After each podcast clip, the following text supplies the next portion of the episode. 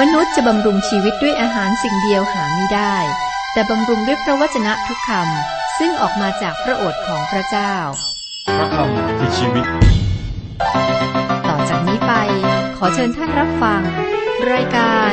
พระคำพีร์ทางอากาศ สวัสดีครับ รายการพระกัมพีร์ทางอากาศจะเสนอโดย ผู้ประกาศข่าวประเสริฐ คุณผู้ฟังครับเราอ่านและศึกษาพระคิดซัมคัมภีร์แบบอธิบาย พระคิดซัมคัมภีร์แบบเป็นสองภาคคือพันธสัญญาเดิมและพันธสัญญาใหม่ มีเนื้อหาที่เรียกว่าบริบท ขณะนี้ก็ศึกษาพระธรรมกิจการ ซึ่งเป็นพันธกิจของอัครสาวก หลังจากที่องค์พระคริสต์ได้เสด็จขึ้นสวรรค์ขณะนั้นจักรวรรดิโรมันก็เป็นมหาอำนาจ ข่าวประเสริฐเริ่มต้นในหมู่ของชนชาติยิว และก็ขยายออกไป ตามพื้นที่ตามชนชาติต่างๆ ภายใต้อาณาจักรโรมัน เราอ่านและศึกษามาได้บทเรียนสอนใจนำมาปรับใช้กับชีวิตประจำวันโดยเฉพาะคริสตชน ซึ่งได้อ่านพระธรรมกิจการที่ผ่านมาอาจจะเข้าใจบางส่วน โอกาสนี้เป็นโอกาสดีกับที่เราจะมาทำความเข้าใจให้ลึกซึ้งมากยิ่งขึ้นสำหรับท่านที่สนใจนี่ก็เป็นโอกาสดี เพราะว่าจะได้รู้ความหมายที่แท้จริง มีเบื้องหน้าเบื้องหลังที่เกี่ยวกับวัฒนธรรม การเมืองเศรษฐกิจของพระธรรมเล่มนั้น พระธรรมกิจการเราศึกษาตั้งแต่บทที่หนึ่งล่าสุดจบบทที่ 21 พระธรรมเล่มนี้มีทั้งหมด 28 บท วันนี้เราจะเริ่มบทที่ 22 หัวเรื่องหลักอาคาทูตเปาโลแก้ต่างต่อหน้าฝูงชนที่กรุงเยรูซาเล็ม บทนี้บอกถึง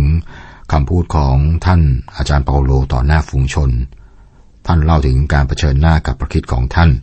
และประสบการณ์หลังจากนั้น ซึ่งนั้นอานำท่านไปถึงกรุงเยรูซาเล็ม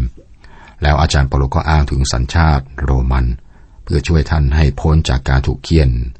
ที่น่าสะพึงกลัวครับ อาจารย์เปาโลแก้ต่างต่อหน้าฝูงชน บทที่ 22 ข้อหนึ่งบอกว่า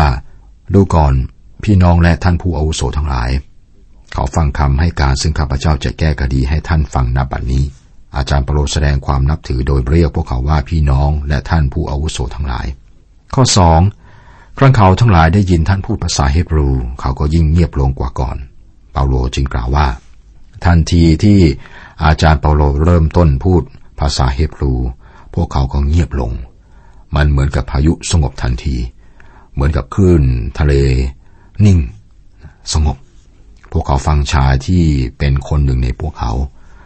อาจารย์เปาโลก็เริ่มต้นเล่าประวัติส่วนตัว ข้อสาม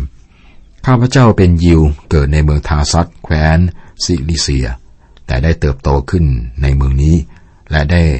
เล่าเรียนกับท่านอาจารย์กามาเลเอล ตามธรรมบัญญัติของบรรพบุรุษของเราโดยถี่ถ้วนทุกประการ จึงมีใจร้อนรนในการปฏิบัติพระเจ้าเหมือนอย่างท่านทั้งหลายทุกวันนี้ ท่านถูก ผู้นำชาวยิวผู้นำศาสนา ในตอนนั้นข่มเหง อาจารย์เปโลก็ให้พวกเขาเห็นว่า ตัวท่านเองก็เป็นคนคนหนึ่งในพวกเขา ท่านได้เป็นฟาริสีเหตุหนึ่งที่ท่านเห็นใจพวกเขาและรับพวกเขาอย่างมากก็เพราะว่าท่านรู้ดีว่า พวกเขารู้สึกอย่างไร ท่านบอกภูมิหลัง แก่พวกเขา เพราะว่าอาจารย์เปาโลต้องการนำพวกเขามาถึงองค์พระคริสต์อาจารย์เปาโลมีภูมิหลังที่น่าทึ่งนะครับอันที่จริง เมืองทาร์ซัสซึ่งเป็นเมืองเกิดของท่านเนี่ยเป็นศูนย์กลางการศึกษาของกรีกในสมัยนั้น มหาวิทยาลัยที่ดีที่สุดในสมัยของอาจารย์เปาโลอยู่ที่เมืองทาร์ซัสครับ ไม่ใช่ที่เอเธนส์หรือว่าโครินธ์ เมืองทาร์ซัสเป็นเมืองกรีกที่รุ่งเรืองและเป็นศูนย์กลางการศึกษา ไม่ต้องสงสัยครับ อาจารย์เปาโลเติบโตขึ้นมา ศึกษาเล่าเรียนในมหาวิทยาลัยนั้น ในเมืองทาซัสและมีภูมิหลังกรีก แต่ท่านได้อยู่ในกรุงเยรูซาเล็มด้วยเมื่อท่านศึกษากับกามาลิเอล ตอนนี้ฝูงชนชาวยิวก็ตั้งใจฟังท่าน ข้อสี่ข้าพเจ้าได้ข่มเหงคนทั้งหลายที่ถือในทางนี้จนถึงตาย และได้ผูกมัดเขาจำไว้ในคุกทั้งชายและหญิง คุณผู้ฟังครับสังเกตอาจารย์เปโลเรียกว่าทางนี้อีก ท่านไม่ได้บอกถึงคริสตจักรหรือว่าผู้ติดตามพระคิดหรือว่าคริสเตียน ท่านได้ใช้คำที่พวกเขาเข้าใจและที่ท่านเข้าใจ ทางนี้คืออะไร มันคือทางนั้นความจริงและชีวิตคือพระคิดอาจารย์เปาโลบอกกับพวกเขาว่าข้าพเจ้ามีภูมิหลังเดียวกันกับพวกท่านข้าพเจ้าได้ข่มเหงทางนี้ข้าพเจ้ารู้ว่าท่านรู้สึกอย่างไรข้าพเจ้าก็เคยทำอย่างเดียวกัน ข้อห้าถึงข้อเจ็ดตามที่มหาปรุหิตกับสภาอาจเป็นพยานให้ข้าพเจ้าได้ เพราะข้าพเจ้าได้ถือหนังสือจากท่านผู้นั้นไปยังพวกพี่น้อง และข้าพเจ้าได้เดินทางไปเมืองดัมมัสกัส เพื่อจับมัดคนทั้งหลาย พามายังกรุงเยรูซาเล็มให้ทำโทษเสีย ครั้งเมื่อข้าพเจ้ากำลังเดินทางไปใกล้จะถึงเมืองดัมมัสกัสประมาณเวลาเที่ยง ในทันใดนั้น มีแสงสว่างกล้ามาจากฟ้าล้อมข้าพเจ้าไว้ข้าพเจ้าจึงล้มลงที่ดิน และได้ยินพระสุรเสียงตรัสกับข้าพเจ้าว่าซาโลซาโล เจ้าข่มเหงเราทำไม อาจารย์เปาโลก็เล่าประสบการณ์แก่พวกเขา ข้อ8 ข้าพเจ้าจึงทูลตอบว่าพระองค์เจ้าข้าข้าพระองค์พระองค์ทรงเป็นผู้ใด พระองค์จึงตรัสกับข้าพเจ้าว่าเราคือเยซูชาวนาซาเรตซึ่งเจ้าข่มเหงนั้น ตอนนี้บรรยากาศเงียบข้อ9ฝ่ายคนทั้งหลายที่อยู่กับข้าพเจ้าได้เห็นแสงสว่าง แต่พระสุรเสียงที่ตรัสกับข้าพเจ้านั้นเขาหาได้ยินไม่ ในบทที่9ข้อ7ครับบอกว่าคนทั้งหลายที่เดินทางไปด้วยกันก็ยืนนิ่งพูดไม่ออก ได้ยินพระสุรเสียงนั้น แต่ไม่เห็นใคร ที่นี้ท่านบอกว่า แต่พระสุรเสียงที่ตรัสกับข้าพเจ้านั้นเขาหาได้ยินไม่ มันไม่ได้ขัดแย้งกันนะครับ ก็คือว่าพวกเขาได้ยินเสียงแต่ไม่เข้าใจสิ่งที่ได้ยิน และไม่รู้ว่าเป็นเสียงของใครด้วย ได้ยินแต่เสียงเท่านั้น ข้อ10ถึง15ข้าพเจ้าจึงทูลถามว่าพระเจ้าข้าข้าพเจ้าจะต้องทำประการใด พระองค์จึงตรัสกับข้าพเจ้าว่า จงลุกขึ้นเข้าไปในเมืองดามัสกัสและที่นั่น เขาจะบอกเจ้าให้รู้ถึงการทุกสิ่งที่ซึ่งได้กำหนดไว้ให้เจ้าทำนั้น เมื่อข้าพเจ้าเห็นอะไรไม่ได้เนื่องจากแสงแรงกล้านั้น คนที่มาด้วยกันกับข้าพเจ้าก็จูงมือพาข้าพเจ้าเข้าไปในเมืองดามัสกัส มีคนหนึ่งชื่ออานาเนียเป็นคนถือธรรมบัญญัติเคร่งครัด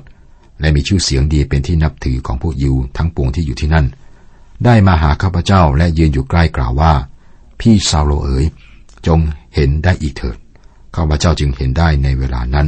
และข้าพเจ้าเห็นท่าน ท่านจึงกล่าวว่า พระเจ้าแห่งบรรพบุรุษของเราได้ทรงเลือกท่านไว้ ประสงค์จะให้ท่านรู้จักนาพระทัยของพระองค์ ให้ท่านเห็นพระองค์ผู้ชอบธรรม และให้ได้ยินพระสุรเสียงจากพระโอษฐ์ของพระองค์ เพราะว่าท่านจะเป็นพยานฝ่ายพระองค์ให้คนทั้งปวงทราบ ถึงเหตุการณ์ซึ่งท่านเห็นและได้ยินนั้น สังเกตว่า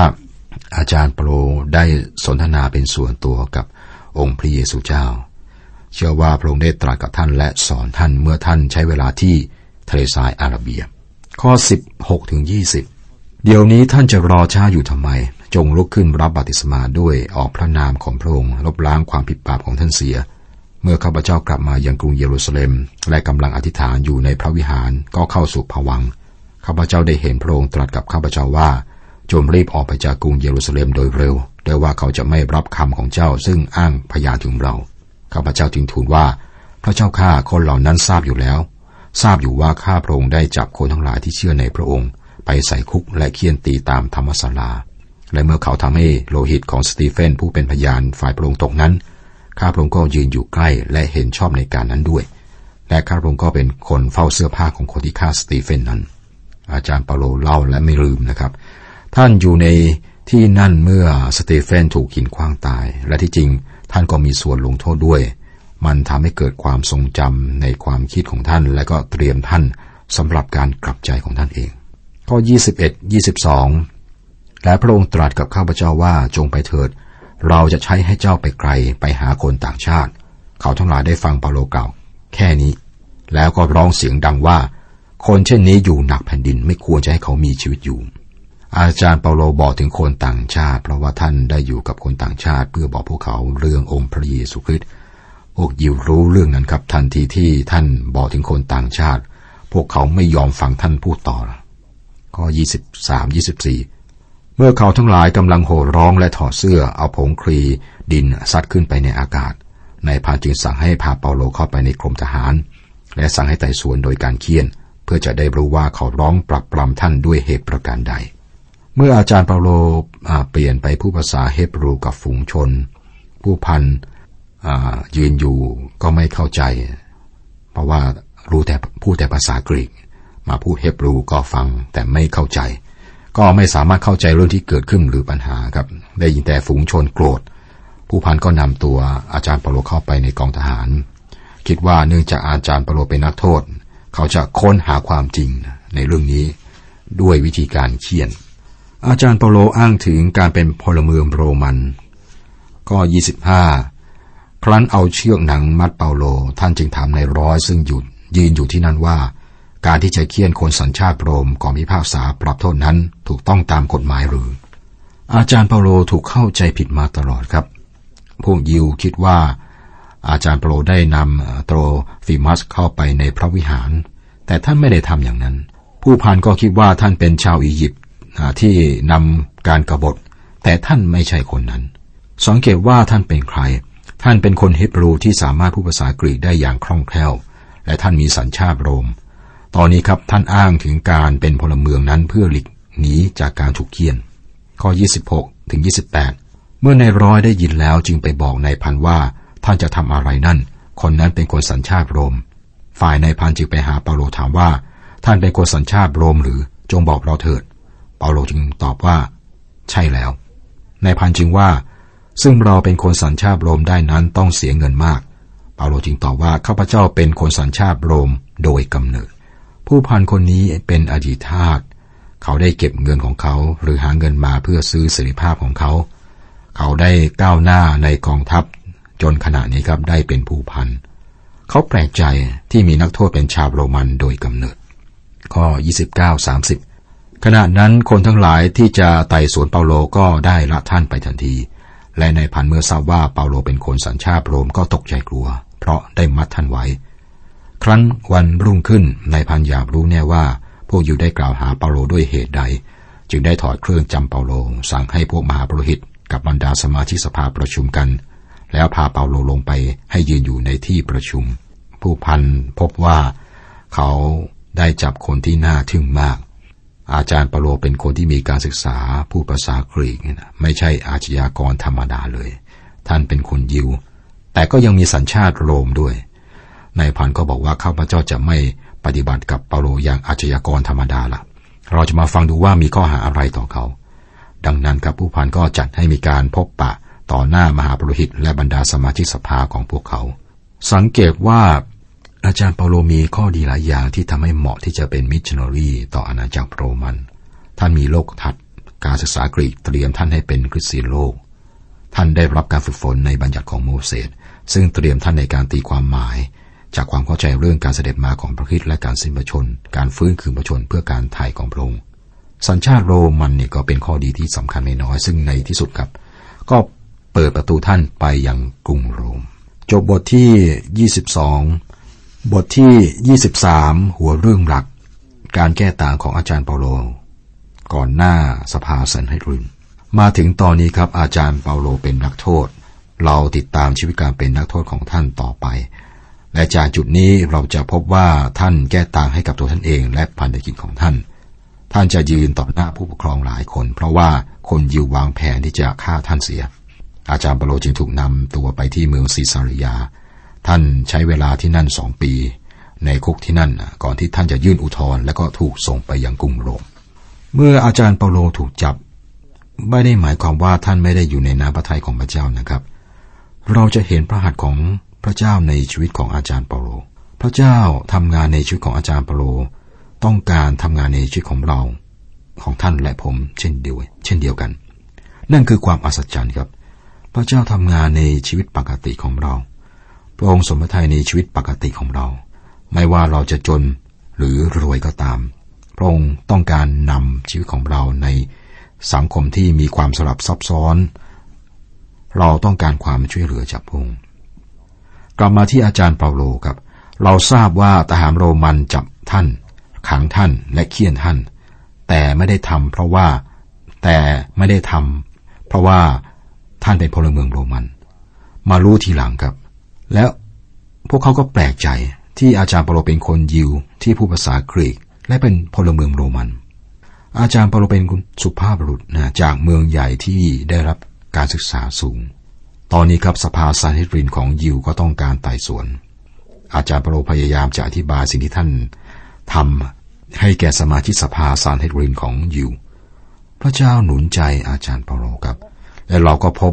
แผนการสังหารท่าน ซึ่งทำให้ท่านถูกย้ายไปที่เมืองซีซารียา เพื่อขึ้นศาลต่อหน้าเฟลิกส์ อันนี้เป็นตอนที่เยี่ยมมาก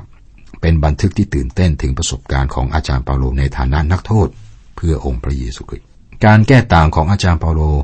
ก่อนหน้าสภาซันเฮดริน บทที่ 23 ข้อหนึ่งข้อสองฝ่ายเปาโลจึงเพ่งดูผู้สมาชิกสภาแล้วกล่าวว่า ดูก่อน ท่านพี่น้องทั้งหลายข้าพเจ้าได้ประพฤติต่อพระพักพระเจ้า ล้วนแต่ตามที่จิตสำนึกเห็นว่าดีจนถึงทุกวันนี้ อานาเนียผู้เป็นมหาปรุหิตประจำการจึงสั่งคนที่ยืนอยู่ใกล้ ให้ตบปากเปาโล เปาโลอยู่ต่อหน้าสภาซันเฮบริน มหาปรุหิตและสมาชิกสภาอยู่ที่นั่น เราจะเห็นว่าความหยาบคายของมหาปรุหิตนั้นน่าตกใจ ข้อสามเปาโลจึงกล่าวแก่ท่านว่า พระเจ้าจะตบเจ้า พระเจ้าจะทรงตบเจ้า ผู้เป็นผนังที่ฉาบด้วยปูนขาว เจ้านำพิพากษาฆ่าตามธรรมบัญญัติ และยังสั่งให้เขาตบฆ่า ซึ่งเป็นการผิดธรรมบัญญัติหรือ คุณผู้ฟังครับ ตามกฎหมายโรมันนั้นนะครับ ห้ามลงโทษผู้ใดจนกว่าจะมีการพิพากษาแล้ว การที่คนหนึ่งถูกจับและถูกกล่าวหาเท่านั้นไม่ได้ให้เสริภาพแก่ผู้ที่จับคุมเขาที่จะทรมานนะไม่ใช่นะครับ ในสมัยนั้นกฎหมายโรมันให้ความยุติธรรมมาก แต่ในเหตุการณ์นี้และการพิพากษาพระเยซูคริสต์ด้วยนะทำให้เราเห็นว่า แม้แต่กฎหมายโรมันก็สามารถถูกบิดเบือนได้ ความยุติธรรมนั้นขึ้นอยู่กับผู้ใช้กฎหมาย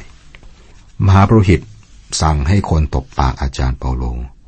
และอาจารย์เปาโลก็กล่าวต่อว่ามหาปรหิตอย่างรุนแรง นี่ควรจะลบล้างความคิดที่ว่าอาจารย์เปาโลเป็นคนขี้ขลาดนะครับ การคิดว่าความทอมคือความขี้ขลาดนั้นผิดนะ